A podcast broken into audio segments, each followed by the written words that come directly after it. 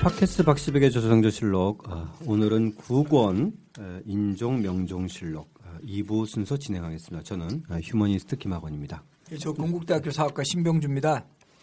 예, 저 인문학 번역하고 책을 내는 남경태라고 합니다.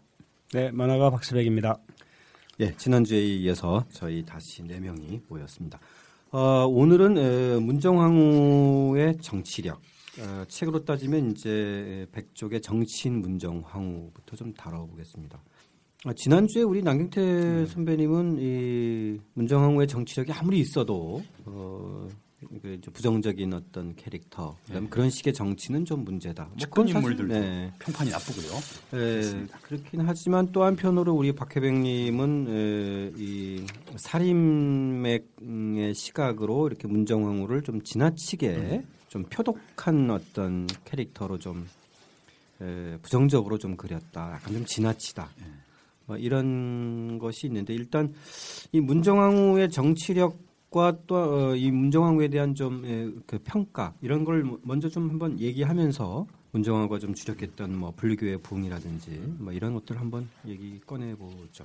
우리 신병주 교수님은 여성들을 좀 어, 긍정적으로 보려고 노력했다 이렇게 예, 지난번에 말씀하셨는데. 그 전반적으로 외모에는 뭐 그렇게 집착하진 않았지만 음, 예, 예. 이런 뭐 뛰어난 상황 판단 능력, 뭐 예. 이런 그 또 아주 정치적인 판단력, 거기다가 유교 경전을 두루 읽은 인텔리 여성. 예, 예. 그래서 이런 아주 그 영특한 이미지로도 많이 이렇게 그린 것 같아요. 이런 부분들은 기존의 어떤 견해하고는 상당히 이제 좀 선입견하고 좀 다르게 음, 그 윤짐의 딸이죠. 예. 그죠? 예. 그래서 나름대로 이 유교적인 어떤 그 소양. 소양 이거는 좀 사실일 아, 수 있을 것 그렇죠. 같고, 그죠? 음. 그래서 똑똑했다라는 거는 뭐 좀 분명했던 것 같아요. 그러니까 예, 예. 자기 어떤 목소리를 이제 확실하게 이제 낼 수 있었고 또 이 만화에서도 상당히 이제 문종왕후의 비중을 뭐 크게 이제 그리고 네. 있고 뭐 115쪽 보면 완전히 뭐 여인천하 같은 느낌을 줍니다. 네. 그두 신하들은 뭐 정말 완전히 웅크리고 있고 아주 딱 버티고 서가지고 정말 무슨 뭐 엄청난 이 여주가 이렇게 환생하는 듯한 또 예, 보면 100, 115쪽의 예. 이, 이 모습이 가장 문정왕후의 카리스마. 예, 부처님 모습 같기도 하고 그래서 보면 이 박하백의 이 특징 중에 하나는 저는 뭐 딴 부분에서 좀 느꼈는데 예. 여성에 대한 이 우대, 예. 어, 정책 뭐 이런 것이 좀잘 나와 있는 것 같아요.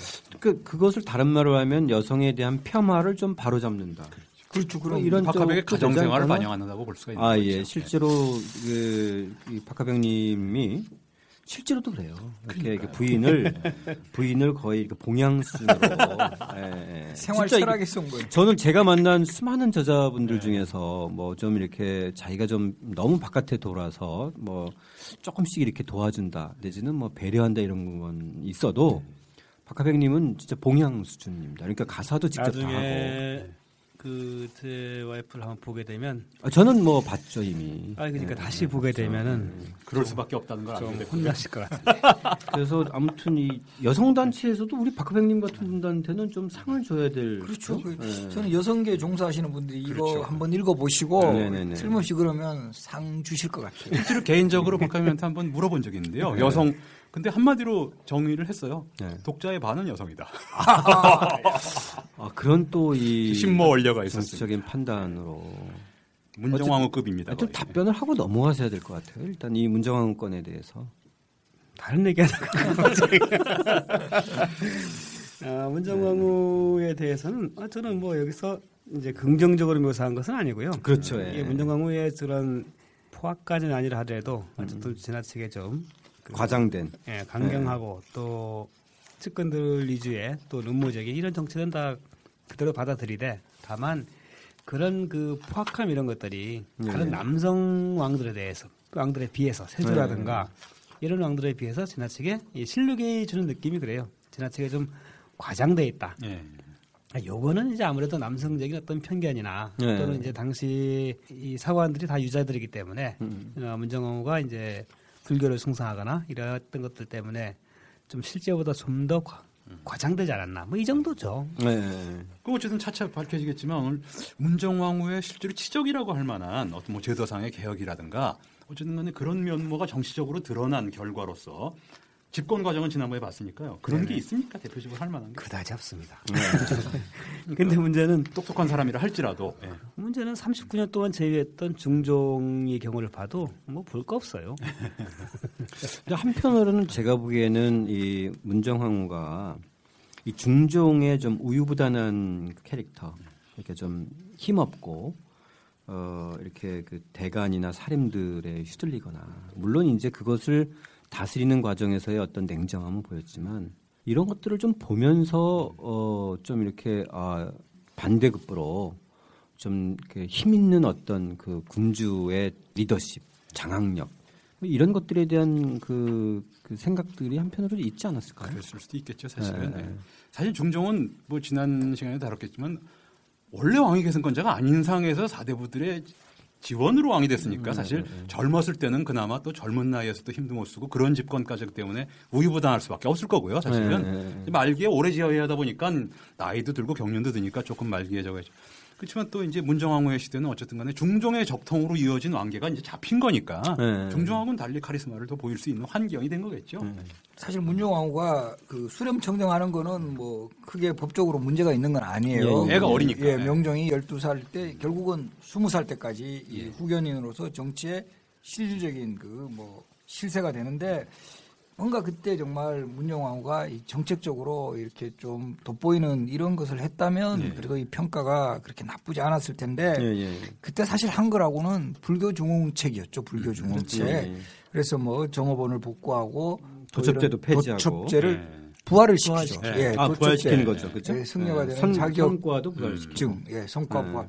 뭐 이런 것들을 하는 과정에서 오히려 그 당시 기준으로 보면 약간 시대에 역행되는 것. 또 예. 이 불교 행사라는 것 자체가 어떤 국가의 이 뭐 이념을 강화한다라든가 이런 측면보다는 개인적인 이런 예. 기복 행위로 이렇게 많이 받아들여졌고 또 거기에 대해서 문종왕후의 그 뭐 가장 최측근이라고 할 수 있는 윤원영 같은 인물이 너무 이제 그 당대에도 이 부정부패의 온상이었던 거의 양아치적인 예, 정치를 예. 폈더라고요, 이 친구는. 근데 굳이 말하면은 업적이라고 그 문정왕후가 기획한 건지 아니면 수렴 정정을 할 때인지 아닌지 제가 잘 모르겠는데 어쨌든 명종대 이 조광조가 이제 중종대 개혁을 실시하다가 결국 실패하지 않습니까? 근데 혈량과라는 거가 이제 인물 추천제인데 과거제를 극복하는 일단 명종 때 정초라는 제도로 결국 조광조의 꿈이 이제 부활을 해요. 예, 그래서 예. 어쨌든 명종의 의도, 의도이든 문정왕후의 예, 예. 의도이든 그 당시 집권 사대부의 의도이든 조광조의 뜻이 약간 펼쳐지긴 하는 기미를 보이기 시작은 하거든요. 예. 그게 문정왕후의 의도라기보다 이제 사림이 결국 역사의 승자가 되는 과정이겠죠. 인종이 유언이었죠. 조광조의 복권과 그다음에 헬령과의 이제 부활, 하라. 예, 이것은 인종이 마지막 유언이었는데요. 예, 예. 그거에 대해서도 당시 이제 그 소윤 측에서는 어떻게 보았냐면 그 당시 인종이 그 유언을 할 당시에 거의 정신이 없었기 때문에 음. 진짜 인종이 유언인지 음. 아니면 유님 측이 대윤 측이 사림이었던 이제 환심을 사기 위해서 한 얘기인지 불확실하다 이런 식의 반응도 보이고 그랬어요. 아, 예. 예, 예. 그러니까 정책이나 개혁적인 마인드는 확실히 없었다고 볼 수가 아, 있겠네요. 그렇죠. 문정왕후 정권은. 네네. 이 과정에서 승려 보호가 등장하고 봉사 주지로 이제 격상이 되는데 그 과정에서 특징적인 게 내수사가 아주 새로운 실세로 득세하는 것 같아요. 예. 네. 승려도 후원하고요. 네.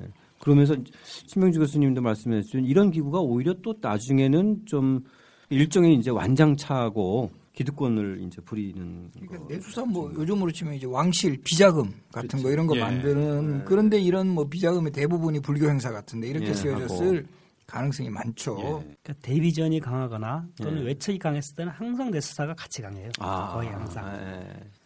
명종 8년에 수염 청정을 거두게 되는 거죠. 명종이 스무 살이 된 거죠, 이제. 예, 예. 예. 명종의 나이가 20살이 되면서. 근데 실질적으로 공식적으로는 거둔 거죠. 그렇죠? 아 그렇죠. 예, 그러니까 기존의 어떤 정치적인 실세 역학은 그대로 유지하지만 예. 공식적으로는 거둔 거죠. 네네. 명종도 아무리 일국의 군주인데 스무 살이나 됐는데 여전히 이게 유약하게만 자라서 그런지 왜 본인이 정권을 담당하려고 그러지 않고 어머 뭐 아마 보입니까 뭡니까 명종도 굉장히 실망스러운 왕이거든요. 아 근데 음. 이건 하나의 관례였어요. 이를테면 이 수렴 청정을 제일 그만둘.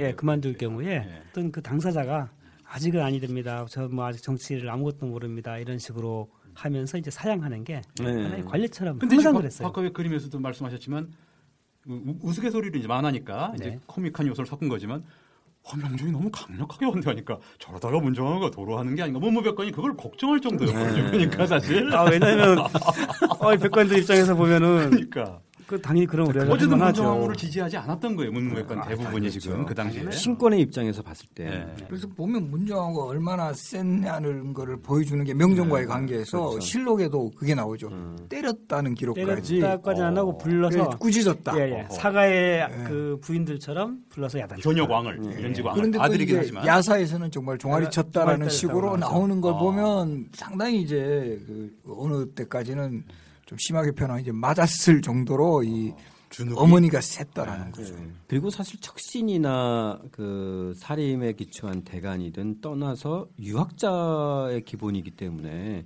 이 불 그 이 문정왕후의 그런 그 좀 절대군주적인 이런 모습과 함께 불교에 대한 예. 반감이 있어서 이런 것들이 좀 같이 오버랩되지 않았을까요? 그렇죠. 예. 그래서 이때 가장 이 문정왕후의 불교 중흥 측에 이 성균관 유생들이 저항을 하죠. 네, 그래서 뭐 맞습니다. 요즘으로 치면 동맹 휴학에 해당하는 네, 3개월에 걸친 대대적인 예. 결사 반대 운동을 하는 거죠. 공관이라 그래가지고 성균관을 네. 비움 요즘으로 치면 이제 동맹 휴학 그러네요. 그리고 이제 파업이네요. 예, 예. 권당 그러면 이제 이거는 수업 거부 네. 뭐 이런 그 아. 예, 실력 행사까지 하면서 네. 이 문정왕후의 불교 중흥층 이걸 강하게 비판하는데 이거 결과적으로는 뭐 어쨌든 유교 국가에서 뭐 대신뿐만 아니라 이제 그 젊은 엘리트 그 성균관 유생들에게 지지까지도 이렇게 그 이탈시키면서 이 그 당시 사람들에게는 문정왕후의 어떤 독재자의 이미지를 굳혀가는 그런 또 계기가 되죠.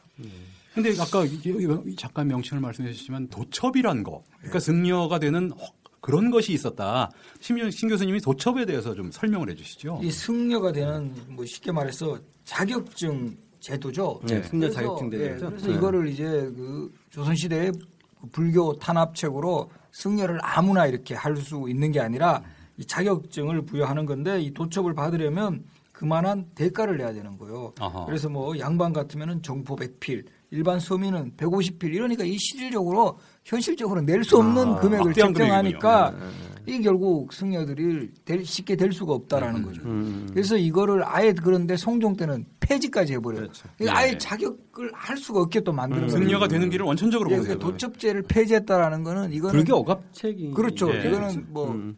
자격증 제도를 완화했다는 게 아니라 이- 네. 그 제도 자체를 없애버렸다는 거예요. 예. 그런 거를 이제 문정왕후가 집권기 때 부활을 시켜서 음. 그나마 승려를 될 수 있는 자격은 주는데 워낙 이때도 그 규정은 상당히 어려웠죠. 예. 음. 승려가 되는데 자격증이 있어야 된다. 이것도 아마 모르시는 분들 많으셨을 예. 지금 또 자격증 있지 않나요? 지금? 지금은 민간에 맡겨주는 거지 이제 관에서 아, 어떻게 건 아니지 않습니까? 예. 운전면허증 하듯이 하는 건 아니잖아요. 그죠? 예. 왜냐면 이것도 군역도 면제되고 그러니까. 있을 거예요 아마. 네, 여러 가지 이러니까 예. 주지되고 이러려면 그러니까. 뭐가 그런 자격증은 있어야 될 것 같아요. 지금 김 대표님 말씀하셨다시피 네. 이게 단순히 불교에 관계된 거라면 그냥 신앙에 관계된 건데 네. 지금 바로 군역이 면제되거나 그렇죠. 면세가 되거나 면세가 이기 되는 때문에 거니까. 나라의 세제나 경제하고 그렇죠. 관련이 있는 거거든요. 그렇죠. 자, 65세 나름 명종 20년에 문정왕과 눈을 감는데 제가 네. 문정왕후 이거 죽음 전에 아주 재밌어서 하나 지적을 하나 하면은요. 예, 예. 이 마지막 단계에서 한 일 중에 하나가 문정왕후가 무덤을 옮겨요. 누구의 무덤을 옮기느냐 하면 이제 중종의 첫 번째 왕비 당경왕후 왕비가 세 명이죠. 는 신씨는 바로 폐위되잖아요. 예, 예, 그렇죠. 중종 반정이 일어난 후에 네. 그 다음에 이제 첫 번째 계획이 바로 인종을 낳은 장경왕후 예. 윤씨 이분이 이제 먼저 돌아가시고 무덤을 희릉이라 그랬고 그 옆에 나중에 중종이 돌아가시면서 예. 함께 묻히시거든요. 예. 근데 이 두 분이 함께 묻혀 있으면 문정하고 중종하고 같이 갈 수가 없잖아요. 그렇죠. 네. 그래서 이 두 사람을 떼놓기 위해서 이제 명분은 음. 중종은 선왕인 성종의 무덤 곁에 가야 된다라고 해서 음. 지금 성종 무덤이 설릉이거든요. 예. 거기서 옮기고 이제 중종의 무덤 정릉. 그래서 지금 우리가 지하철 이것도 약간 불편해요. 2호선은 설릉역이고.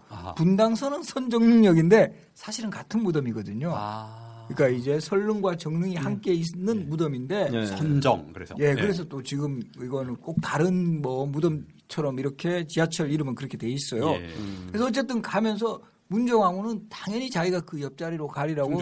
믿었는데 결과적으로는 문정왕후가 돌아가신 이후에는 문정왕후는 이쪽이 침수가 너무 많고 예, 풍수지리적으로 그렇죠. 네. 터가 안 좋다 해가 결국은 지금 태릉에 묻혀 계시잖아요. 아. 이 결과적으로 보면 굉장히 중- 먼데요. 대릉은 또. 예, 중종은 결국 홀로 묻혀 계시는. 음. 그러네요. 예, 세 왕비가 명의. 왕비가 있었습니다. 왕별은 셋이었죠. 예. 그래서 이런 그 중종의 이 정말 또 비운이네요. 예. 중종을 정말 그 파파보이라 그래야 되나? 성종 아버지 곁에만 이렇게 남겨둔 이런 또 뭐 죄를 범했다 그러나 이- 예. 이거를 지하에서 문종 어, 중종이 알고 있다면 이게 상당히 문정왕후의 기획이라는 거 아니에요? 그렇죠. 그, 그 결과로 그렇게 된. 거죠. 예. 자기도 결국 만족스럽지 못한 기획이긴 합니다만. 예. 예. 그래서 그런 사정을 알고 우리가 저기 그 중종의 무덤 한번 찾아보면 예. 또 중종을 좀 더 우리가 좀 좀 위로해주고 예. 싶습니다. 그리고 짠하게. 예, 그 바로 또 문정왕후가 크게 키웠던 절 봉은사 강남에 아, 있는 어, 봉은사 지금도 있죠. 예, 그게 바로 사실은 설릉하고 정릉을 지키는 음. 원찰이었죠. 아 예. 그게 문정왕후가 키웠다라고 할 수 있는 사찰이군요. 그러니까. 그렇죠. 예. 예. 그 박근혜 공선사는 또 심영주 선생님은 그러니까 옆에. 중종은 아. 좀 위로하는데 예. 문정왕후는 위로해 주실 생각은 없으신가요? 아, 문정왕후는 뭐 예. 그래도 그 당시의 관점에서도 그렇고 예. 사실은 뭐 20년 뭐 가까이 그 명종 즉위 이후에 결국 예. 1565년에 사망하는데 엄청난 그 뭐 비판을 많이 받았고 그래서 그나마 이제 문정왕후를 기억해 주는 것은 태릉 선수촌과 태릉 갈비가 기억을 해주죠. 아, 예, 다시. 이런 말씀이 나올 줄 몰랐어요. 아, 예. 근엄한 표정으로. 예. 어, 명종 얘기를 좀 할까요? 이제? 예. 스무 살부터 공식적으로는 이제 친정을 한 거고 그렇죠. 예. 그렇지만 사실 문정왕후의 영향력이 있었을 것이다라고 충분히 네. 지금 박하백도 그리셨고요. 어떻게 보면 뭐 제2의 중종 같은 이런 좀 느낌도 있어요. 어때요? 이 명종의 명종의 그, 캐릭터 자체가 거의 드러나지 못했죠. 그렇죠. 러니까 네. 친정을 시작했어도 어, 일단 윤원영이 없었으면 또 몰랐겠지만 예. 아, 아무- 아무리 이제 문정왕후가 정치에 이제 개입을 안 한다라고 하더라도 바깥에서는 윤원영이 제일 실세이기 때문에 그렇죠. 예. 윤원영이 생각과 아주 다른 정치를 하기란 또 쉽지 않단 말씀이죠. 예. 어, 이제 그런 조건에서 아무래도 그 명종이 선택할 수 있는 폭이 되게 좁았을 거라고 생각이 드는데 음. 그 뒤에 보면 제가 그 일양이라고 하는 인물을 통해서 윤원영을 견제하려고 하는 노력 정도까지는 합니다. 예. 그리고- 자기 아버지를 예, 예. 약간 좀 예, 그 차용해서 그렇죠. 약간 네. 벤치마킹 한 거죠. 그리고 나서 문, 그 문정왕후가 죽고 나서는 좀 제대로 자기 정치를 해보려고 하는데 뭐 그리고 오래 못 살았으니까. 예. 부사도 없고. 네네. 본격적으로 자기 컬러를 이제 드러내 보이지 못한 거죠. 이 문정왕후가 1565년 돌아가시고 그 2년 뒤에 예, 예. 돌아가시니까 예, 네. 뭐 이렇게 자기 색깔을 낼 시간 그러네. 2년밖에 없는 네. 거네요. 그렇죠. 오히려 이 윤여정이라는 이, 이 소위 그 뭐라 할까 저희 예전에 그, 그 드라마 용어로 따지면 무슨 탐관오리의 대명사. 윤원영은 거의 조폭이나 양아치 같이 정해요. 네. 흔히 조폭하면은 뭐 나이트클럽 영어권 차지하고 뭐 매관 네. 매치 뭐 저희 부하들이 명 이러지 않습니까? 네. 윤원영은 안 한 게 없어요. 거기 매관 또. 권세만 누리고 재산만 축적한 이그 어떤 세력자의 표상인데. 그러게 말입니다. 참, 이런 사람들이 꼭 전형적인- 아무튼 또 뭔가의 그 애틋하든 아니면 엽기적이든 아무튼 뭔가 사랑 애정 스토리는 하나씩 가지고 있어요. 그죠? 또 윤원영 얘기하면은 정난정을 얘기하지 네. 않을 수 없고 정난정과 문정왕후의 관- 관계도 사극에서 많이 다뤄졌지만 네. 어쨌든 간에 또 그걸 또 우리 신병주 교수님도 몇 주 전에 이 그 독재적 캐릭터에는 항상 여자가 있다. 예. 아, 이렇게 그래서 말씀하셨듯이. 특히 한 10여 년 전에 여인천하라는 드라마에서 예. 문정왕후는 아, 네. 전이나 정난정은 강수연 그 엄청난 캐스팅하면서 아, 대단한 역시 화 캐스팅. 예. 좀 딱딱 나오시네요. 예. 아 강수연이 정난적으로 나왔나요? 그렇죠. 음. 그럼 윤원영은 누가 나왔습니까? 이덕화 씨로. 너무 잘 어울리는 것 같아요. 예. 이덕화 씨는 이덕화가 전인아의 동생이라는 건 실질한 아이하고 관계없지만 어떤 역을 한번 맡아버리면 그 예. 인상이 너무 강해지죠. 아 맞아요. 한 그 이전에 한 명을 맡았을 때는 딱 한 명이 꼭 이덕화 같은 그런 느낌을 그만큼 연기를 잘한다는 거예요. 그리고 이제 무인 시대에서는 이음인 역할, 천민 출신으로 아, 고려 예, 이음인, 예. 그 역할인데 그때도 상당히 이제 캐릭터가 강했었죠. 근데 과연 정난정이 그 사극에서 보는 것처럼 상당 부분 기획력을 가지고 있었고 음모를 꾸며 음모의 적인 기획이긴 합니다만 어쨌든 문정왕후의 마음에 들어가지고 또 입안에 혀처럼 굴어가지고 상당히 윤원영에게 영향을 주고 그러면 그렇게 한 걸로 그 나와 있거든요. 음모나 이런 것들이 전철을 그 독살한 거 외에 그렇죠, 또. 또 예. 이런 게 꽤 많이 나오나요? 어떤가요? 이 정난정의 그 여러 애관 가지 매직 같은 거에 많이 개입을 음모나. 했을 것 같은 꼭 그런 그런. 거야 뭐 데뷔전을- 당연히 했겠지만 뭐 실제 그 과정을 통해서 뭐 대단하게 정치적인 영향력을 행사했다거나 이런 것은 기록에 나오지 않고요. 예. 다만 신명주 좀 어떠세요? 이렇게 실록과 야사에서 이 정난정에 관한 좀 흥미진진한 이야기가 좀 나오나요? 생각보다 그렇게 많이 나오는 것 같지 않은데 네. 그때 어쩐 그뜬 그것도 드라마의 영향 그리고 그렇겠죠. 또 워낙 강수연이라는 아주 그 뭐 톱스타가 예. 딱 하니까 그 비중이 더 높아진 그런 측면도 분명히 있습니다. 어제 정경 부인이 되지 않습니까? 그렇죠. 어? 정난정이? 그렇죠. 정실이 되는 거죠. 이건 정말 놀라운 거예요. 어쨌든 간에 무슨 뭐 신분제로 말하면 출신도 그 미천하죠. 확실치 않고 이런 예. 상태에서 예, 예. 어? 갑자기 윤원영의 작품이든 자기 자신의 작품이든 음. 정경 부인이란 건 거의 뭐 거의 관직에 가까워. 그것도 전철을 독살하고. 예. 그렇죠?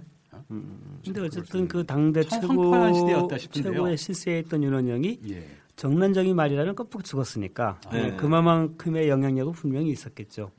근데 어쨌든 그 기록에 근거한 이런 것들은 그렇게 많지 않다는. 네. 근데 이제 마지막 죽을 때의 기록은 이제 제가 만화에 묘사한 대로 죽음을 나름 이제 되게 담담한 예. 좀 멋있는 멋있게 정경 죽어요. 부인으로서 죽었어요. 네. 일종의. 네. 예. 오해에 의해서 죽지만 그래도 딱 자진하는. 아까 신병재 선생님 박, 예. 여인 천하 얘기하시면 정말 두 여인으로 볼 때도 여인 천하라는 제목이 딱 어울리는 시대네요. 아, 어떻게 그렇죠. 보면 김정왕과 정난정. 그러게 말입니다. 거기다가 사실 그때 그 거기다 사극적인 요소 좀 강조하면 그냥 그렇게 되겠네요. 그렇죠. 내수사와 뭐 네. 이런. 앞부분에서는 또 경빈까지 넣어가지고 경빈 박씨, 저 도지원 씨까지 아, 나오면서 뭐 경빈 박씨도 실존 인물이고요. 그때도 아마 엄청 시청률이 높았을 거예요. 그 당시 기록에서는 경빈 박씨가 그렇게 미인이었다라고 해요. 예. 왜냐하면 이 경빈 박씨가 연산 말년에 그 흥청을 이제 모집하러 다닐 때 네네. 그때 이제 뽑혀온 인물이에요. 그러니까 정말. 빼나 메모에서 예. 연- 외모로만 그, 뽑았군요. 예, 중종도 보자마자 이렇게 제대로 연산의 후궁은 돼보지 못했고 바로 관장이 나면서 예. 이제 우리 국의 남 박하병님도 좀 그 미모로 그렸어요. 아, 그. 그, 그렇죠. 네, 왜냐하면 기록에. 미모, 네, 미인이었다고 나오니까. 여기 지금 정난정도 정난정은 제가 저기 신병주 교수님 좀 좋아하는 스타일로 그린 것 같습니다. 이영애 닮았습니까? 그런가요? 아니 미 되게 미모로 아, 이- 그렸죠. 근데 이 박하병님은 이걸 맨 나중에 이제 그 엽기 잔혹 닭살 커플로 이렇게 수많은 수식어를 전 이런 묘사 처음 봤거든요. 엽기 잔혹 닭살 커플. 윤원영으로 치면 자기의 부인을 네. 이 건데. 이제 눈 맞아가지고 네. 죽게 놔두고 네. 이 여자는 하여튼 앞서서 죽이고 실제로 닷새 차이로 죽었습니까? 이렇게 정난정이 아, 죽고. 예, 예, 예, 예. 그것도 참 신기한 일이네요. 아, 맞아요. 완벽한 병의 원인 병인지 뭔지 모르게 그러니까 어쨌든 닭살은 닭살이었다. 엽기와 잔혹. 그것 때문에 그렇게 표현한 것 같아요. 네? 아니 닭살 커플이었던 것은 맞고요. 네. 잔혹이라고 하는 건 뭐그 부인 독살. 독살 정도가 뭐 기록은 다일 수 있겠지만 윤원이 관여했던 각종 정치 사건을 생각해 보면 그런 것에 또 정난정이 옆에서 죽 죽이 맞아서 같이 옆에서 거들고 하지 않았겠습니까? 예, 예, 예. 근데 어쨌든 그 당시 정치사에서 어쨌든 간에 문정왕후와 윤현 윤원형이 이렇게 이제 중앙 정치를 말아먹는 거에 대해서 안티 세력이 없었습니까, 과연? 아, 이렇게 이제 어떤 그 집안이나 한 인물이나 이런 사람들이 독주를 하게 될 경우엔 예.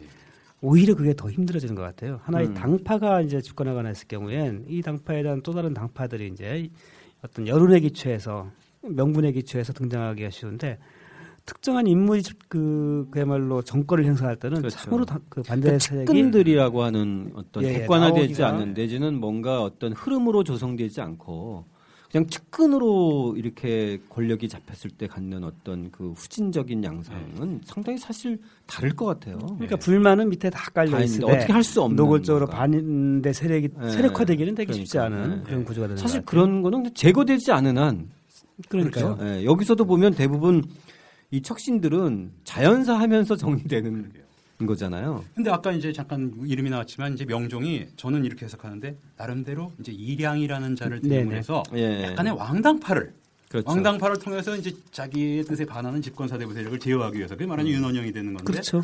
왕당파를 육성하려다가 이제 일양이라는 인물이 또 축전이 같은 인물이에요. 사실은. 맞습니다. 예. 그러니까 제2의 윤원영이 되려고 해버린 예. 거죠. 그렇죠. 그렇게 돼버린 거죠. 그래서 결국 그것도 실패하는 건데 네. 나중에 광해군 때도 그러지만 그 대북 소복할 때도 당쟁이 굉장히 치열하고 사, 집권 사대부들끼리 다투면은 사실 왕으로서 일단 결재권자 아닙니까? 왕, 네. 그러니까 왕당파를 육성을 해서 저는 그게 상당히 고무적으로 보는데 유럽도 그랬고 당시의 모든 나라는 절대 왕정으로 가고 있는 거고 지금이야 민주주의가 더 진보한 거로 따지자, 따집니다만 사실 3, 400년 전에는 절대 왕이 절대 권력을 가지는 게 상당히 긍정적인 요소가 있다고 생각하거든요. 네. 그래서 왕당파를 육성하는 노력을 괜찮게 보는 건데 광화문 광해군 때도 나중엔 그렇지만요. 명종이 그럼 일량을 제대로 써서 왕당파를 육성했으면 부정부패도 덜 할 수 있고 그렇죠. 세력을 척결할 수도 있고 그런 거 네. 아니겠어요? 방향은 좀 잡은 것 같긴 해요. 근데 이제 그것이 예를 들어서 무슨 어떤 뭐 사림의 어떤 그런 그 원칙과 뭔가를 갖는 것들과 이제 결합한다든지 그러면서 그 속에서 어떤 대표적인 인물을 기용한다든지 이런 것이 아니라 그랬어야 되는 거죠. 그러니까 또 다시 이 척신은 아니지만 또 다시 어떤 그 자기의? 자기의 외숙. 외숙. 외숙. 예. 그러니까 이것도 뭐 외숙이에요. 전부 또. 외- 외척이에요, 다들. 그래서 또 다시 측근을 측근으로 또 이렇게 활용하려고 했던 측면이 결국은 이제 이제 예. 다시 우리 박하백님이 얘기한 그 제2의 윤현영과 같은 캐릭터로 등장하니까 전혀 이제 실효성이 없었던 거였죠. 그러니까 이- 이 명종은 기본이 안 돼 있는 게 사실 왕당파를 육성하려고 그러면 정말 나- 음모적으로 말하면 거기에 우두머리는 자기가 좌지우지할 수 있는 인물이어야 되거든요. 예, 왕- 예. 이 양을 그러지도 못한 거 아니에요, 결국. 그러니까. 아니죠. 그러니까 가장 그럴 수 있는 인물이라 생각한 거죠. 생각은 했는데. 그러니까 왜냐하면 아, 가령 이제 사림의 어떤 그 과거의 중종이 조광조를 캐스팅했던 것처럼 그렇게 했을 경우는 정말 이 사람을 자기가 완전히 어떻게 다룰 수가 없다고 생각했을 거 아니에요. 너무 그, 그 두목이 크면. 아, 네. 그러기도 하고 일단 자기가 좀 모르는 세계, 세계니까. 하지만 이 외척이라고 하는 쪽은 가장 이제 손쉽게 손을 내밀 수 있는 그런 동네잖아요. 그 참 이 그 힘들게 되면 이게 아무튼 이 그 중앙 정치가 그러면 물론 이제 뭐 조선 시대 때 백성들이 한 대로 그랬- 그랬지만 아무튼 이 국방의 문제 또 한편으로는 이, 이 백성들의 어떤 그 피폐해지면서 이, 그 이제 도적들이 창궐하게 되는데 예, 연산 시대에는 홍길동이 있었고 명종 시대는 임꺽정이 있었다 이렇게 얘기할 수 있는데 홍길동보다도 이제 임꺽정은 거의 실존 인물이라고 실존 인물이죠. 예. 이제 홍길동은 홍길동도 이제 아니 홍길동도 실존 실존 인물이에요. 아, 인물을 실존 인물이라고 이제 봐야 됩니까? 연산 때 실존 인물이죠. 예, 근데 이제 임꺽정 정도까지 세력은 좀 안 됐던 그렇죠. 것 같아요. 임꺽정은 완전히 하나의 어떤 그, 그 세력과 어쨌든 이야기를 갖는 물론 네. 임꺽정도 20세기의 소설 때문에 미화되고 어떻게 과장되는 측면은 있을 수 있어도 네. 어쨌든 뭐 그런 그래도 보면 했다. 우리 그 송호이 선생도 그 조선시대 3대 도적으로 홍길동, 그다음에 임꺽정 그리고 장길산을 꼽아요. 맞습니다. 예. 다 소설이 있습니다. 다 다 소설이 소설이 있죠. 예. 예. 다 흥미진진한 건데 과연 그 시대의 신분 해방이나 이런 사상이 지금 생각하는 그런 건 아니었을 것이다. 아, 만적도 그- 예. 마찬가지고 예, 예, 망이망소이도 마찬가지고 예. 그때에서 일종의 그 당시로부터 하극상의 질서고 예. 당장 어떤 봉기를 해서 역전시키자 권력 관계를 왕후장상의 씨앗이 따로 있다더냐 완전히 그렇지 않습니까? 지금 현대민주주의와 연결되는 신분 해방의 정신을 이렇게 하는 거에 대해서 좀 기본적으로 좀 이건 좀 오버다 이런 생각이 들거든요. 그래서 임꺽정도 마찬가지로 갑바치 출신에다가 뭐 어쨌든 천민 출신에다가 이러지 않습니까? 과연 신분을 해방하려는 논리가 16세기에 이게 계몽주의도 이전이고 계몽주의 하면 서양의 산물이긴 합니다만 이게 가능했을까라는 거에서 항상 회의적으로 생각을 해요. 사실은 이런 캐릭터가 있긴 예. 있었어도 예. 근데 그거는 이제 그 양상과 그다음에 그 정치적인 그 성격이 좀 다르지 않을까요? 그러니까 이제 어떤 정치적 세력으로서 내지는 정치적 슬로건으로서가 아니라 이렇게 이제 그 아무튼 피폐해진 부분에서 이제 생존적으로 진행을 하다가 예, 네. 하다가 그 하나의 어떤 이제 세력이 되어지면서 세력이 되어지면 그거 자체가 하나의 어떤 구조를 짜게 되고 그렇죠. 우리 식으로 얘기하면 작은 어떤 해방국 같은 게 만들어지면서 그러면서 어쨌든 그런 것에 갖는 어떤 좀 이상적인 어떤 생각, 그래서 잠재적인 그 생각 뭐 이런 정도이지 않을까 싶은데요. 그런 이상적인 부분 자체도 네. 좀 앞뒤가 있게 좀 정리되는 정도까지는 아닌 것 같아요. 아 그런 건 아니겠죠. 그냥, 예, 예.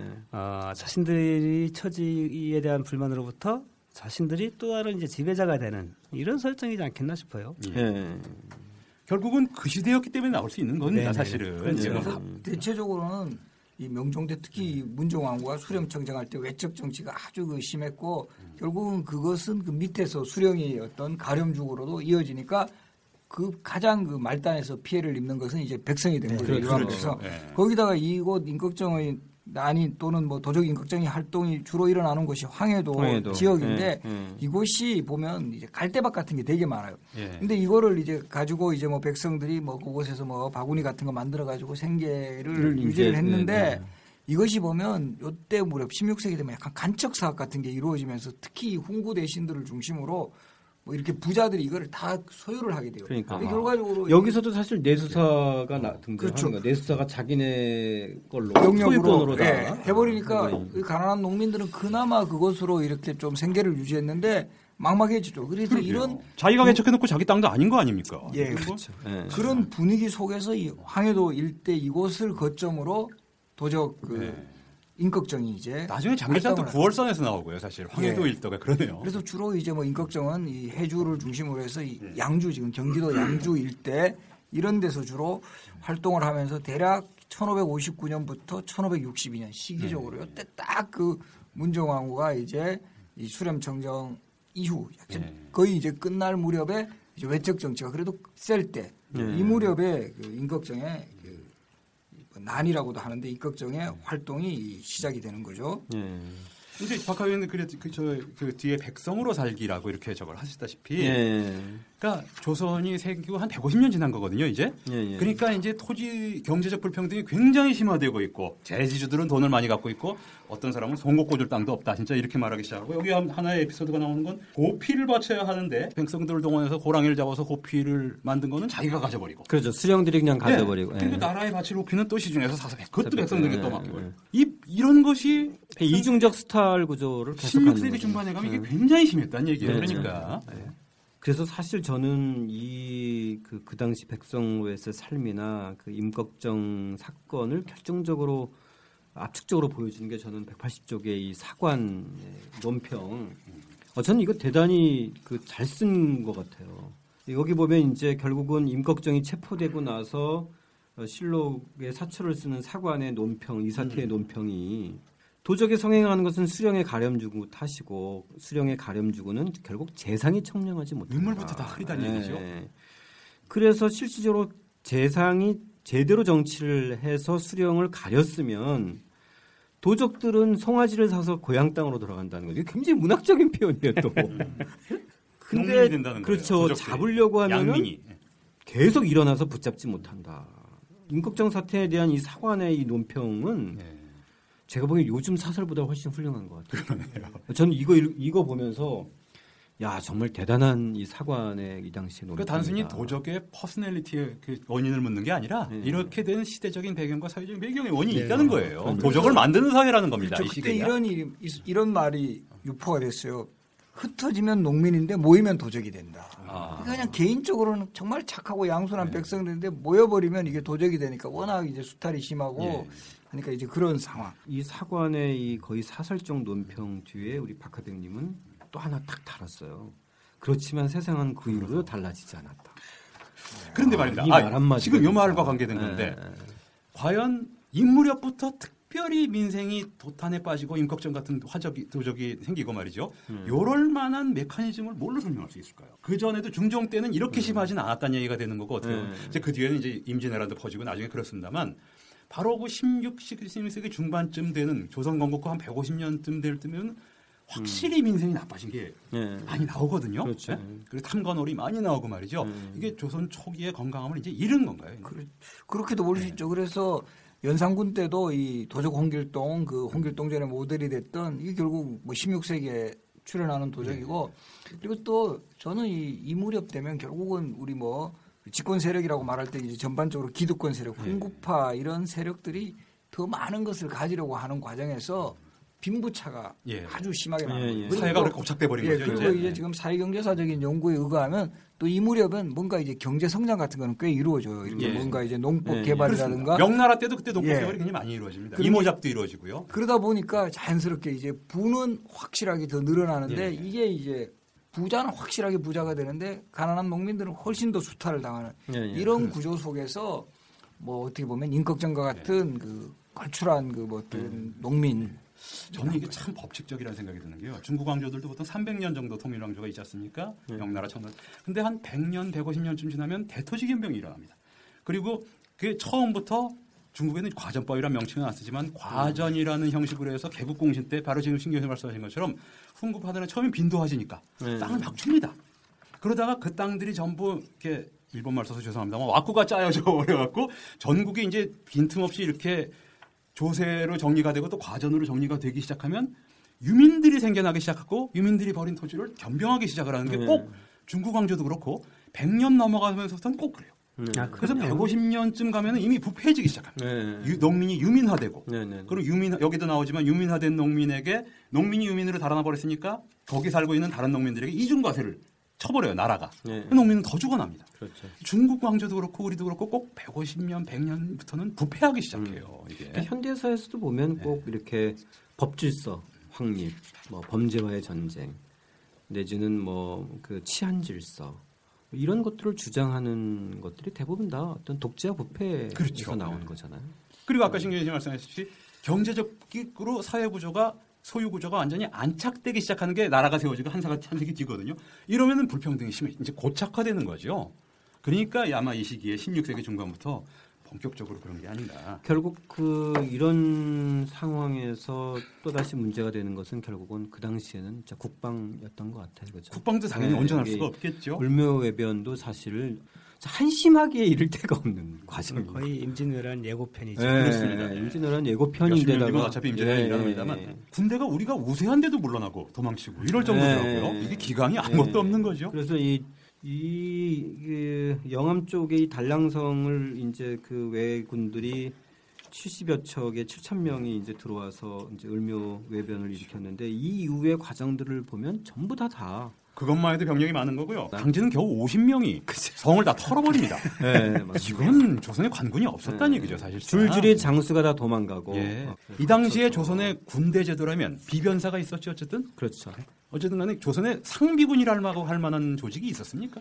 비변사는 뭐 군대 제도라기보다는 비상- 정말 그야말로 비변이니까. 예, 네, 예. 비상 대책기구였어요. 과연 상비군 체제가 뭐 어떻게 되었는지. 상비군 측에는 하여튼 지방 관군이 다 있었고 예. 중앙 관 중앙에도 관군이 있었고 이제 그 도마다 또 각 직업 군인이 있었습니까? 농민들 훈련이 아니라? 아 그건 아니죠. 그런 건 직업군이 아니죠. 우리 그 원래 병농일치 같은 게 네. 사태가 심각해지고 줄줄이 이제 함락당해서 이제 한양까지 가자 이러니까 비변사 회의가 소집이 실제로 되는데 좌수사 우수사가 전부 다 도망가는 거예요. 그죠? 그나마 남았던 이 전주부위원 이윤경인가요?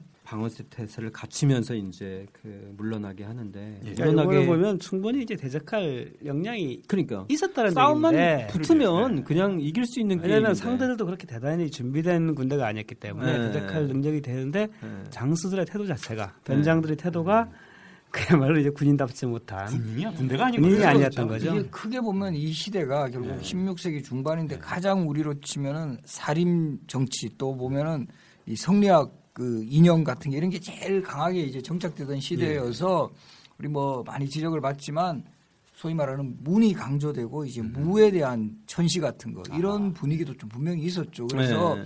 조선 초기 같으면은 뭐 세종 때 뭐 북방 뭐 사군 육진 개척하고 이런 좀 뭔가 이런 좀 건강한 그렇죠. 이런 것이 한참 이제 뭐 사도 겪고 또 성리학으로 뭐 이념 논쟁을 둘러싼 이런 시기를 거치면서 상당히 이제 흔히 뭐 문약에 빠졌다 이런 네, 이야기도 네. 하는데 좀 그런 시대적인 상황도 분명히 있었다고 봐요.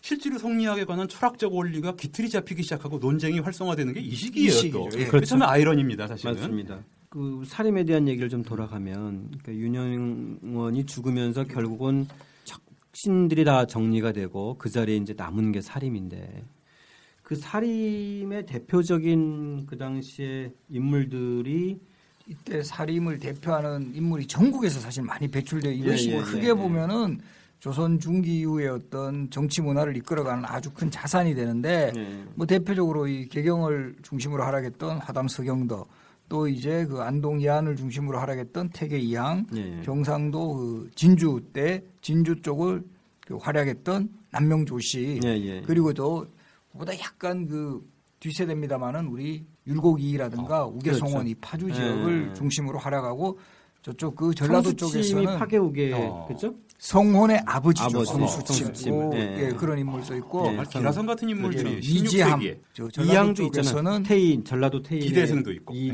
기대승, 기대승. 김인우 이런 예. 전라도 쪽그 예. 음.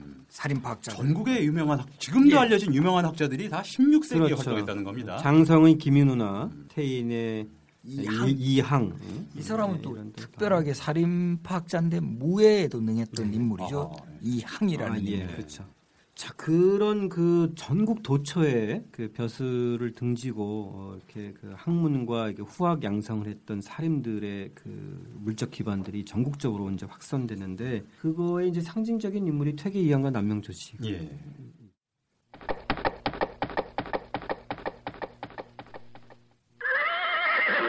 뜬금없는 대하 역사 자투리 드라마 조조록 명장면 퇴계 이황과 남명 조식 퇴계 선생이 군수직을 그만두고 떠나실 때도 달랑 몸만 나오셨다는 거 아는가? 이것이 진정한 노블리스 오블리지 아닌가? 벼슬을 멀리하는 고고한 처신에 그 높디 높은 학식도 대단하시고 말이야. 안 그런가? 음, 그렇지. 무엇이든 물으면 친절히 답해주시고 밤을 새워 토론하는 것도 마다치 않으시니 그 열정을 애울 감동 아니겠소. 어쨌든 대단하시네. 적신들이 활개치는 이 어두운 세상에 퇴계 선생이야말로 진정한 우리의 사표가 아니겠는가 그럼 음, 그렇지. 두말할 필요가 없지. 당대의 대학자 퇴계 이황 의사사와 이후 관직에서 물러난 퇴계는 이후 계속되는 왕의 부름도 거절하며 학문에만 매진하였다. 벼슬 할 때도 새빵살이를 하는 청렴함까지 보였으니 당대 퇴계의 명성과 인기는 하늘을 찔렀다. 주종 퇴계 청렴 결백 퇴계 퇴계 퇴계 퇴계 퇴계 그러나 이런 퇴계에게도 라이벌이 있었으니 바로 남명 조식이다. 경상 좌도엔 퇴계가 있다면 우도엔 남명이 있지 않나? 어 그렇고 말고 이황과 조식은 상대에게 존경심을 드러내기는 했지만 서로를 진심으로 인정하진 않았다. 참 제주도 좋지. 벼슬할 거 다 하고 이제 처사로서의 명성까지 얻었으니 퇴계가 쏟아낸 저술도 이미 옛 성현들이 다 밝혀놓은 거 아닌가. 게다가 젊은 유생들에게 이게 헛바람만 넣는 꼴은 또 어떻고 이거. 아이고 더 이상은 못 보고 있겠구나. 조식은 이황에게 편지를 쓰는데 회계 선생 보시오. 요즘 공부하는 자들을 보건대 빚이라고 물을 뿌려 손님을 맞는 법도도 모르면서 미주알 고 주알 주저리 주저리 열시고 절시고 이게 뭐란 말이요 이게 일을 10분 억제하고 다 이르심이 어떠할는지요 감사해 알아 주십시오. 남명 이 사람은 노장에 물들어 있으면서 스스로만 최고인 줄 알고 세상을 깔보려고만 하지 게다가 단순하기까지 하니 퇴계가 고요히 흐르는 물이라면 남명은 이글거림에 타오르는 불. 그렇게 이황과 조식은 여러모로 다른 사람이었다. 죽기 직전까지 학문 연구와 강의에 전념했던 이황은 선조 3년 70세를 일기로 눈을 감았다. 퇴계가 갔는가? 아 나도 죽을 때가 되었구나. 두 해 뒤 조식도 이황의 뒤를 따랐다.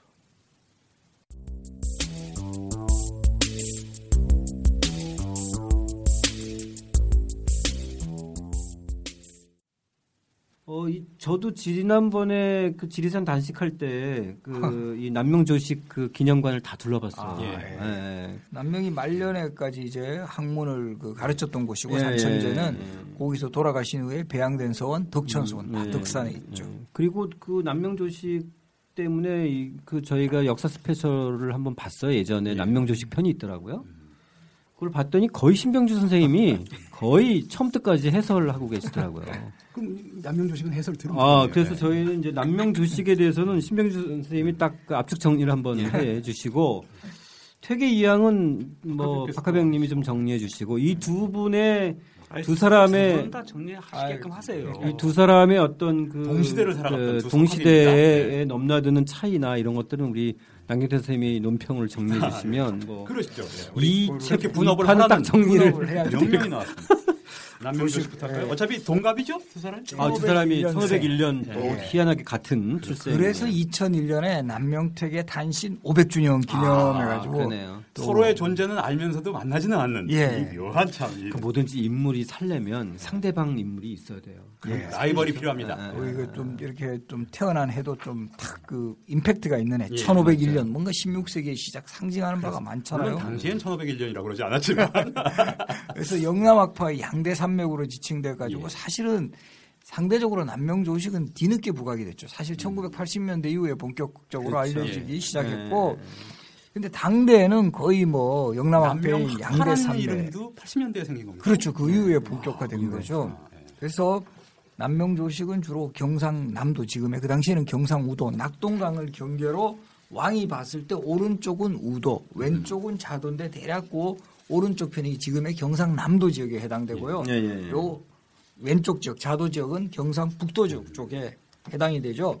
그래서 남명조식은 원래 서울 사람이에요. 서울에서 이제 아. 그 생활을 하다가 20대 중반에 그 태어나기는 외가인 경남 합천에서 지금의 그 합천 쪽에서 태어나지만 대부분 어릴 때는 서울에서 살아서 그러니까 친- 아버지가 과거에 급제하고 그렇죠. 살때 예. 한양으로 예. 이제 예, 가면 그래서 그 친구들도 서울에서 되게 많은 친구들을 사귀었고 그렇죠. 그러다가 오히려 낙향을 해가지고는 이제 소위 그, 그 당시 어떤 외적 정치가 행행하는 이런 현실에 나는 관직 생활 할 수 없다. 이거 과거를 포기하고 학문에 연마하는데 특히 남명 조식은 성리학에 있어서 실천을 강조해야 된다. 이런 네. 판단을 해가지고 그렇죠. 이 방울과 칼을 차고 다녔죠. 성성자라는 이제 딸랑딸랑 다니는 방울은 수양의 상징. 예. 그리고 뭔가 이렇게 사회적인 모순이 생기면 이걸 찔러봐야 된다. 칼. 그리고 뭐 요즘 뭐 썩은 호박이라도 찔러야 하는데 남명조식은 제대로 된 부정, 비리 이런 거를 찌르는 칼을 상징적으로 들고 다니면서 유약한 서생이 아니었군요. 그렇죠. 네, 칼을 찬 굉장히 유학자. 것 같아요. 되게 뭐 보면 그 당시에 독특한 측면도 있는데 네. 저는 이것도 한 특징이라고 봐요. 그래서 남명조식의 문화에서는 의병장도 많이 배출되고 네. 그리고 이제 남명조식은 무엇보다 퇴계양하고의 좀 학문적으로는 대립을 많이 했어요. 예. 왜 그러냐면 퇴계양은 너무 이론 중심이다. 남명이 보기에는 음, 특히 기대승하고 하는 사단 칠정 논쟁 저게 무슨 백성들 생활에 무슨 도움이 되느냐. 저건 자기들끼리 어떤 현악하는 거다. 그렇게 해서 퇴계 이양한테도 편지도 보내가 예. 학을 아, 선생같이 만나지는 않았지만 편지는. 보냈죠. 편지는 여러. 예. 여러 여러 차례 주고받은. 그러면서 주소는 알았나 봐요. 예. 이메일로 했거나 사실 멀지 않은 거리였거든요. 그렇죠. 그렇게 네. 가까이 있고 인편으로 했겠죠 옛날 편지들은. 안 만났다는 거는 뭔가 두 사람의 묘한 라이벌 의식 같은 거 이런 게 분명히 있었고 사실 남명조식이 그 화담 성영덕 같은 사람은 만나거든요. 개성에 아하. 있어도 근데 그런 걸 보면 퇴계 이양에 대한 어떤 뭐. 좀 감정 같은 것도 볼 수 있는데 결국 핵심은 이런 이론 논쟁할 때가 아니다. 지금은 잘못된 현실 바로 잡을 때다. 네. 실천을 할 때다.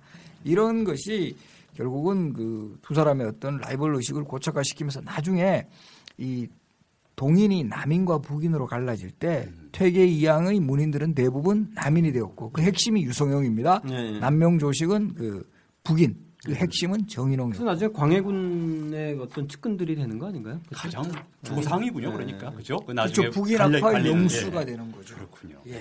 그 사실 의병이 남명조식의 제자들에서 나온 그렇죠. 것도 같은 사실은 그런 그 거죠? 곽재우 네. 같이 그런 것도 참 그 맥을 같이 하는 거잖아요. 그러네요. 그 런 실천적인 어떤 것들 그렇죠. 의병 운동을 바탕으로 결국은 그 광해군 때 북인들이 권력을 잡을 때 네. 그 의병 운동이 큰 역할을 했죠. 네. 그래서 이게 뭐 비유가 적절한지 모르겠습니다만은 운동권 정권이다. 예. 이렇게 뭐 아, 비유하면 그렇죠. 실천적인 예. 어떤 그 성격이 있기 때문에 방울을 차고 다니는.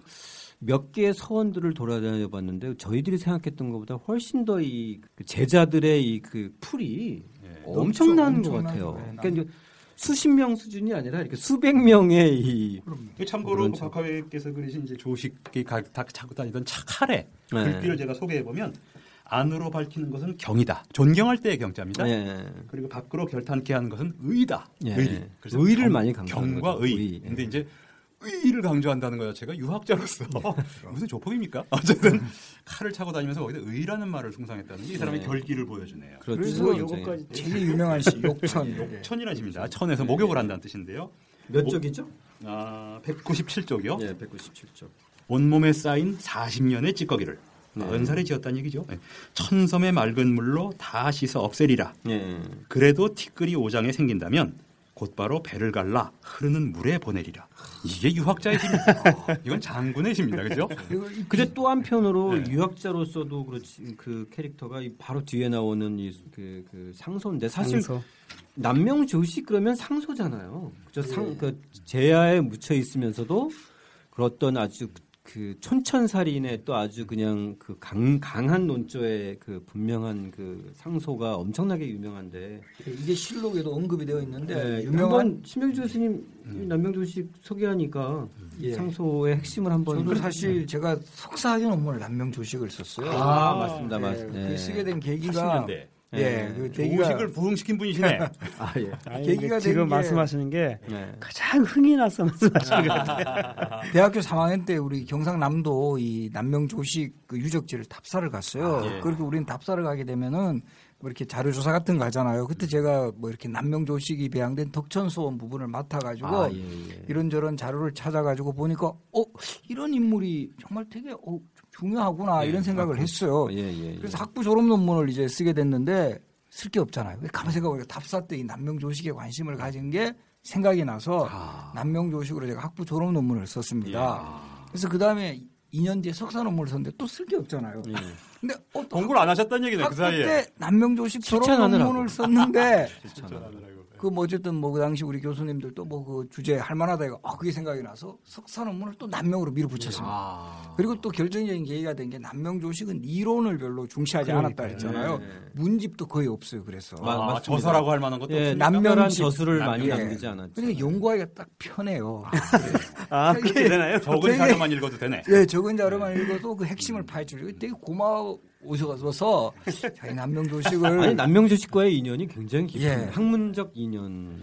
그래서 이황을 주제로 삼았으면 얼마나 어렵습니까? 아, 그래서 제가 그 이- 남명 조식은 또 이게 문장이 되게 명쾌해요. 이렇게 상소문 또 예, 이런 예, 화끈한 예. 바로 이런 예, 예. 1555년 올린 단성영감 사직 상소문 같은 경우도 이 당시에 그 외척 정치의 핵심인 문정왕후를 과부라고 딱 그냥 네. 냉정하게 딱 비판을 뭐 하고 남명조식은 저 상소로 유명한 예. 그 그리고 그. 당시에 이 나라가 이미 저기 거의 망한 상태인데 비유하자면 백년된 나무에 벌레가 속을 다 갉아먹어 가지고 이것이 진액이 모두 말라버렸다. 이것 조금만 방치하면 이건 정말 나무 확 무너진다. 예. 이런 비유를 하면서 그 원인은 바로 자전, 과부인. 우리가 보면 진짜 과부한테 과부라고 하면 되게 기분 나쁘잖아요. 네. 그래서 이- 그건 신뢰되는 말이죠, 사실. 이걸 가지고 그때도 논란이 있어요. 이런 불손한 표현을 쓴 남명조식 처벌해야 된다. 예. 아, 예. 근데 그 당시에 많은 신하들이 그래도 이제 남명을 그래도 옹호해주는 그렇죠. 이런 부분은 요즘 표현을 하면 이 언론에서 많이 이제 그래도 커버를 해준다. 예, 커버를 그렇죠. 해주죠. 그래서 그 또 한편으로 이제 벼슬을 하지 않았으니까 음. 또뭐 큰 문제 삼지 네. 않은 또 왕의 판단도 그렇죠. 있지 않을까. 그래서 그 핵심이 네. 저 시골 사람이니까 뭐 네. 좀 저런 소리 할 수도 있다라고 예. 해서 무마가 되는 이 엄청난 파문을 올리 그 일으킨 1555년의 단성현감 사직 상소문입니다. 아. 자전께서는 생각이 깊으시나 깊숙한 궁중의 한 과부에 지나지 않고 전하께서는 어리시어 단지 선왕의 외로운 후사에 지나지 않습니다. 천백가지의 천재와 천가지 그 재앙과 억만갈래의 민심을 진정 무엇으로 감당할 것이며 어떻게 수습하시겠습니까? 하면서 탁 올린.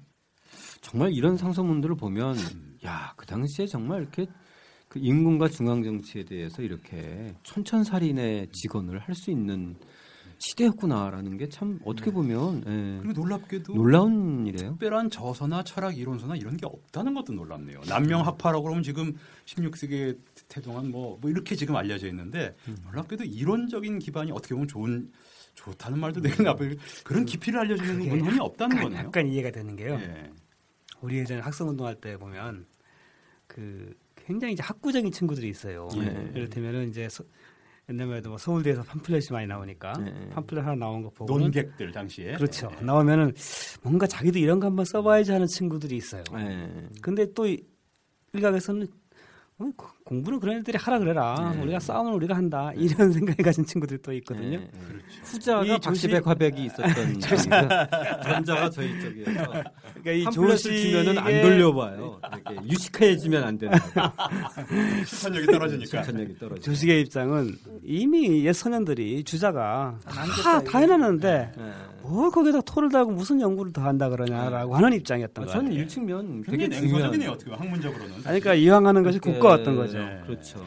이황이 좀 싫었다. 싫었네. 이와, 사실. 이왕에 대해서 이제 네. 네. 컴플렉스도 있었을 것 같아. 수사박이님이 어떻게 또- 보면. 예. 예, 뭐 저는 이왕에 대해서 잘은 모르지만 네, 제가 공부하기 싫었던 음, 예, 예. 제가 박시백 여기에 제가 조식을 되는데 예, 정리했던 것을 잠깐 간략간략하게 소개를 하면 네. 어, 생후 7개월에 이제 어머니를 잃고서 아니 아버지를 잃고서 어, 홀어머니 밑에서 자라는데 네. 이제 과거 공부를 해서 34살에 합격을 했다 그래요. 어, 굉장히 늦었네요. 네. 빠른 건 아니죠. 네. 그리고는 하여튼 벼슬 그 길은 굉장히 순탄하게 쭉 올라갔어요. 그리고 이제 중간 중간에 뭐 상소도 하는 거 보면은 필요한 상소들도 잘 하고 그런데 이제 이 과정에 을사사를 만나면서 그렇죠. 이 네. 조정에서 이 벼슬살이에 대해서 회의를 갖게 된것 음, 같아요. 예. 그래서 이제 외직을 자천을 해가지고 일부러 이제 풍기 군수라든가 이런데 지방 단- 단양군수. 네, 지방을 다니면서 네. 군수 생활을 하다가 아 끝내는 이제 퇴계 토계 옛날에 토계라고 그랬 예, 예. 원래는 토계. 그곳으로 가서 이제 본격적으로 원래 하고 싶어했던 아. 학문에 몰두합니다. 이, 이 사람은 그 이전 벼슬 생활을 할 때도 그야말로 공부를 좋아하는 음. 이게 끊임없이 이제 연구하고 어떤 학문을 파고들기를 좋아하는 사람이다 보니까. 그래서 들어가서 이제 본격적으로 연구하고 이것을 이제 토대로 해서 저술 활동을 예. 해나가고 또 이어서는 이제 소문 듣고 이 찾아오는 제자들. 그렇죠 제자들이 찾아오면은 제자들과도 이제 그 가르칠. 뿐만이 아니라 정말 그야말로 이 나이라든가 학문의 네. 깊이 여부를 따지지 않고 어, 누구하고라도 이제 기탄 없이 토론하고 논쟁하고 이런 모습을 보여줬던 분이죠. 네네. 실제로 이 그 하나 저는 뭐 청취자 여러분들께 추천드리고 싶은 게 이제 퇴계와 고방 편지를 쓰다라는 그. 서남 출판사에서 나온 책을 보면 기대승과의 네, 논쟁이죠. 저는 굉장히 아주 흥미롭게 봤거든요. 둘이의 나이 차이가 26살인데 네. 음. 그 사실 기대승이 한참 후배인 거죠. 네. 편지가 시작된 게이 명정 13년 1558년에 이제 그 이왕이 성균관 대사상을 맡거든요. 그 지금으로 따지면 뭐 거의 무슨 대학 총장, 총장 같은. 격이죠. 그때 기대승이 막 과거에 급제했던 청년이었는데 이 이왕의 이론에 대해서 이제 이제, 이제 그 편지를 쓰는데 대학원생이랑 대학 총장이랑 맞습니다. 나누는 겁니다. 지금으로 말하자면. 따지면 엄청난 그렇죠. 소통인 네. 거죠. 근데 저는 깜짝 놀란 게 그 상호 간의 존경과 예의 이게 참 대단했던 것 같아요. 이거를 13년 동안 이제 주고받은 네. 편지인데 그걸 이렇게 번역 이제 해서 나오는 건데 상당히 흥미 있습니다. 예. 저는 예. 책 제목 다시 한번 소개해 주시죠. 퇴, 퇴계와 고방 고, 고봉 편지를 쓰다. 아, 아, 예, 예. 그러니까 대단히 흥미로워. 진짜 놀랄 부분은 네, 기대승 예의를 갖춘 건 워낙 당연한데 네 당연한 퇴계가 퇴계, 이 예. 정말 예, 표현이나 이런 게. 네, 정말 무시해도 될 만한 상대잖아요. 근데 끝까지 다 그리고 또 상대가 하- 상대 입장에서 옳은 것은 받아들여서 자기 부분을 수정하게 됐잖아요. 예. 대단한 자세죠. 지금 방금 말씀할 때 태계양 선생이 성균관 대사성 지금으로 치면 뭐 대학교 총장 예, 지내셨 예. 총장님 역할을 하셨죠. 그래서 지금 지금 여기 보고 계시죠. 제가 천 원짜리 지폐를 아, 지금 아, 들고 있는데요. 예. 우리 이거 되게 잘 몰라요. 이게 태계양. 초상화에 여기 지금 건물이 하나 그려져 있어요. 네. 그러면 저도 이제 학생들한테 이게 질문하면 이게 뭐냐 그러면 대부분 잘 대답을 못 해요. 뭐 가끔씩 어, 도산 소원 아닌가? 이 소원 같진 않은데 보면 성균관 아, 명륜당. 그림입니다. 아, 성균관 그림인가요? 예, 그래서 이거는 결국은 태계 이양 선생이 그 공부를 가르쳤던 예. 그 성균관의 강당이고요. 바로 또 위에 이게 꽃같이 이렇게 그려져 있죠. 네네네. 요거는 매화나무입니다. 매화나무. 아. 태계 이양 선생이 가장 사랑했던 나무가 매화나무고 음. 돌아가시기 직전에 남기셨던 말이 저 매화나무에 물을 주라. 아하. 그런 또 아주 그 나무를 아끼는 그래서 그 디자인이 굉장히 의미가 있 예, 의미가. 있습니다. 근데 사실 이황하고 이 성균관 대사성의 역할도 중요하지만 사실 서원을 그리는 게 도산 서울 아니 뒤에 예전에. 도, 아 예. 있구나. 아, 도산 서원. 뒤에 있죠. 네, 네. 그래서 우리가 이런 도산서원. 예. 지폐 같은 거를 보면서도 그러네요. 너무 이런데 소홀한 것. 우리 만 원짜리 지폐도. 자세히 보시면 용비어천가가 탁 그리 새겨져 있어요. 아, 혹시 예. 보셨어요? 저못 봤습니다. 그러니까 이- 역시 집회에 이렇게 많은 의미를 네. 넣는 나라가 별로 없어요. 예, 예. 우리 우리가 진짜 그런 걸 상당히 그 한데 예. 바로 이 퇴계이양 선생의 라이벌이었던 남명조식 선생이 마지막 남긴 말은 예. 아까 사상의 핵심이 경이라 그랬죠. 예. 내가 저 경이 두 글자를 꼭 봐야 되겠다 이런 네. 말씀을 아. 남겨요. 그래서 이 돌아가시기 전에도 경이라고 창벽 간에 저 글자를 크게 써다오. 아하. 나는 그거를 보고 좋겠다 이런 말씀을 남겼다. 물을 주라는 것보다 오히려 더 철학적이네 또. 네. 당신이 네. 볼 때는 더 그랬네요. 그래서 이런 이 마지막 죽음을 앞두고 남긴 이런 그뭐 예. 위인들의 이야기 같은 것도 상당히 좀 아, 의미가 예. 있죠. 그 저희 천 원짜리 한번 다시 보시면 예. 우리 신병주 선생님의 그 해설과 함께 보시면 또 다른 또 의미가 있겠네요. 근데 또 재밌는 게 예. 주식은 사실 벼슬을 한 번도 안 했어요. 그렇죠. 그러니까 예. 벼슬 안 하고 그야말로 끝까지 은거 생활을 했었는데 실제 주식은 굉장히 현실 정치에 대해서 민감하게 반응하고 그렇죠. 관심을 가졌죠. 예, 예, 예. 그래서 아까 그 낭- 낭독해 주셨던 그 사직수를 올렸을 때 올렸던 상수도 그렇고. 근데 반면에 또 이황은 벼슬 생활을 꽤 많이 한 편이에요. 예. 물론 이제 어, 조금 하다가 항상 이제 사- 사직서를 내고 내려가곤 했었지만은 그럼에도 시사 문제만 나오면은 입을 딱 다물었다. 예. 그래. 맞 그러니까 이. 의사사와의 경험이 얼마나 컸는지 예. 웬만하면 이제 아, 그 정치적으로 굉장히 독특한 또이 네. 대조적이면서 또 독특한 캐릭터예요. 그러니까 저는 저런 해석도 하는데요. 예. 이게 바로 서울 출신하고 시골 출신의 어떤 또 아, 차이다. 그런가요? 남명조식은 오히려 서울에서 살아가지고 어릴 때부터 그런 데 대해서 시사에 상당히 해박했는데 정말 어떤 정치적인 이유 때문에 자기가 관직에 나가지는 않지만 상당히 출사지향적인 인물이에요. 예. 그래서 그거를 이제 해소하기 위해서 상소문이라든가 이런 걸 통해 가지고 시국에 대해서 계속 자신의 의견을 피력했고 퇴계 양은 시골 출신이 서울에 가서 자리를 잡은 케이스. 아, 그러니까 좀 더 이제 그냥 그 어떤 면에서 좀 더 온건하게 그리고 이제 정말 성실한 시골 출신 좀 답게 열심히 이제 학문 연구가 좀 그런 것도 조금 그러니까 있지 않을까. 그렇게까지 본다 하더라도 어쨌든 뭐 거의 모든 면에서 서로 대조적인 맞습니다. 그러네요. 정말 예. 특이한 두 분인 것 같아요. 이황은 밤새 열변을 토하다가도 시사 얘기만 나온 묵묵. 그리고 조식은 유쾌하게 자연을 즐기다가도 시사 얘기만 나온 비분 관계. 이제 이렇게 써주셨어요.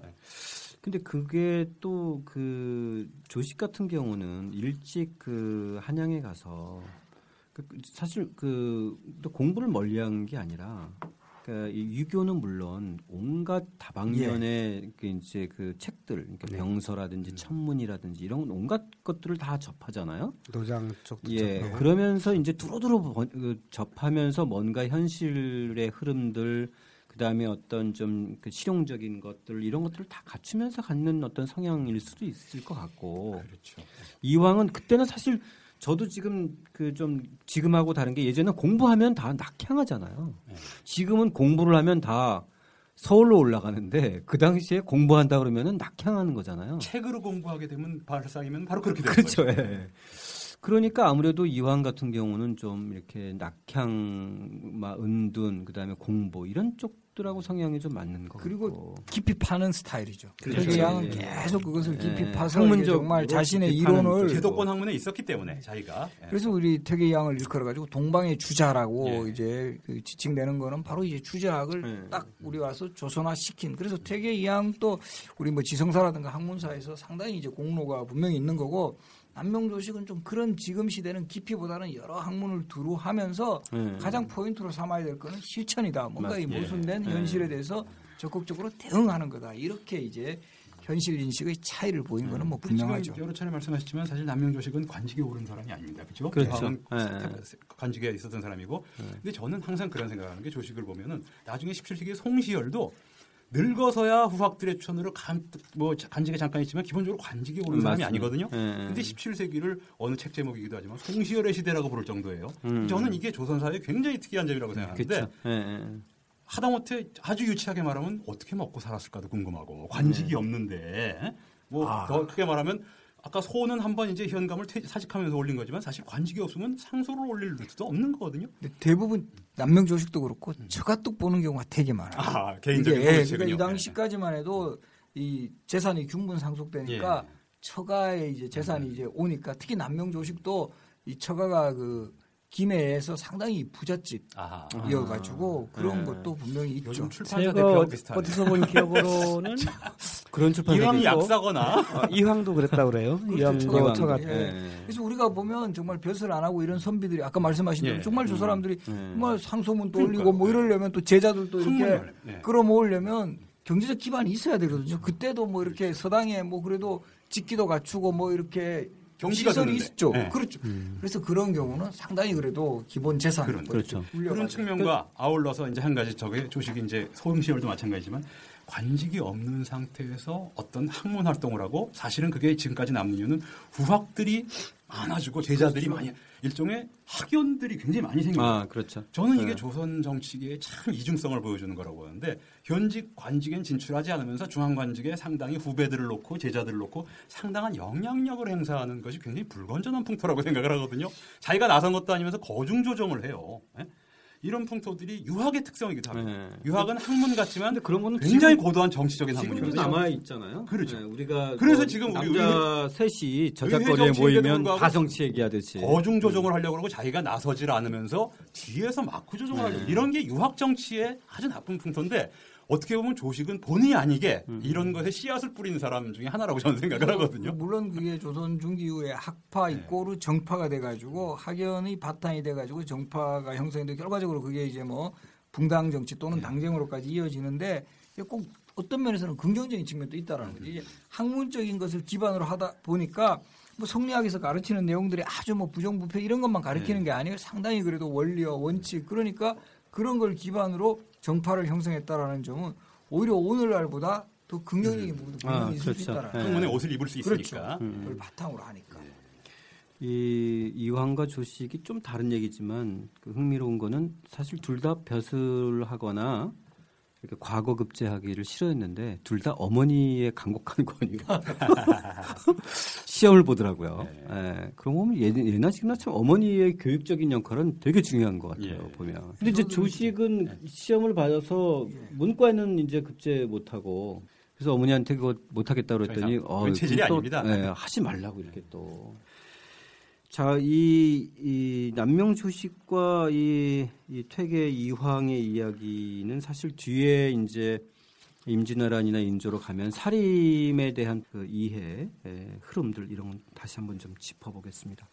자, 그 명종 시대 마감하면서 좀 하고 싶은 에, 얘기 남은 얘기 있으면 좀 하시고 넘어가시죠. 저는 그 이 이황과 조식을 보면서 옛날에 그 DJ of YS를 봐도 그렇고 이게 우리가 이제 옛날 사람들을 묘사를 할 때 보면 이제 굉장한 어떤 경제 이런 사람들에 대해서는 마치 이제 정말 특도한 사람이냐 예, 예. 사감이나 어떤 개인적인 감정 이런 것은 없는 사람이냐 묘사를 하는 경우가 되게 많잖아요. 네. 문학이나 이제 드라마 같은 네, 데서 네. 보면 그러고. 근데 이 두 사람은 서로를 굉장히 이제 인정하고 존중하고 하면서 평생을 가는 듯 했는데 아주 사소한 데서 이제 주식이 이제 편지를 보내가지고 이 기대승과의 논쟁하는 거 가지고 예, 살짝 쓸- 비꼬. 살짝 예. 비꼬 왔잖아요. 예. 여기서 또 바로 발끈해가지고 이제 어, 저식은 뭐 노장의 학문에 응? 음. 물들었다든가 이런 식으로 하면서 서로가 이제 확 틀어지는데 이게, 이게 인간인 것 같아요. 맞습니다. 예. 두 사람의 인간적인 특징 뭐 이렇게 생각나는 거 하나의 이런 장면 생각해 보면요 남명 조식이 그 제자들 가르칠 때 이제 요즘으로 치면 모의고사 같은 거 쳐요. 그때 네. 외적이 쳐들어오면 어떻게 하면 좋겠느냐라고 이제 문제를 낸 후에 답안까지 제시합니다. 아, 예. 쟤들 공갈 들고 이러고 목 확 잡아 빼야 된다고 정말 네. 그런 원색적인 표현이 남명의 어떤 그런 직선적인 기질을 잘 보여 주는 장면 같고요. 태계 이항에 얽힌 에피소드 중에 하나는 그 조선시대 낙강조생 충군법이라 그래가지고 향교에 다니는 학생들은 군역이 면제돼요. 네. 근데 일정한 시험을 쳐다가 거기서 떨어지면 군대를 들어가요. 아하, 그때 태계. 이항 선생이 아들에게 편지를 보내가 책을 보냅니다. 너 시험 공부 열심히 해라. 예. 잘못하면 군대 간다. 이렇게 이제 하는 이런 모습에서 또 우리가 그런 좀 아버지로서 또 인간적인 모습. 그러니까 아까 지금 박하백님도 말씀하셨죠. 이런 위대한 대학자들로 우리가 이제 정말 그 훌륭한 초인- 모습만 초인적인 예, 모습만 알고 그런 있는데. 모습만 알고 있는 사람들도 다 정말 또 맞습니다. 한 너무 인간이다. 그러면 좀, 그럼요. 좀 예. 박제화시키는 것 같아요. 그러니까요. 네. 그렇죠. 네. 신명 선생님 말씀하셨을 때 생각났던 게 실제로 그래서 남명조식이 계속 이렇게 남도에서 해서 해안가들을 관찰하면서 실제로 왜군이 쳐들어왔을 때 어떤 식으로 대응해야 되는지 스스로 얘기했다고 합니다. 예. 그래서 노량해전의 그, 그 모티프를 준 게 남명조식이라고. 그래서 그 기, 그 근데 그때 해조 이 그의 상태 이런 것들을 보면서 야 저기야말로 어, 우리가 싸울 딱수 있는. 어, 어, 그 기득권을 가진 남명조 씨 기념관의 다큐멘터리 보고 알았는데 김학원 대표께서 지리산 다녀오시더니만 상당히 남명화. 되신 것 같아요. 아, 근처에 있어서 제가 좀 들어. 참 공허한 말씀도 많이 하셨어요.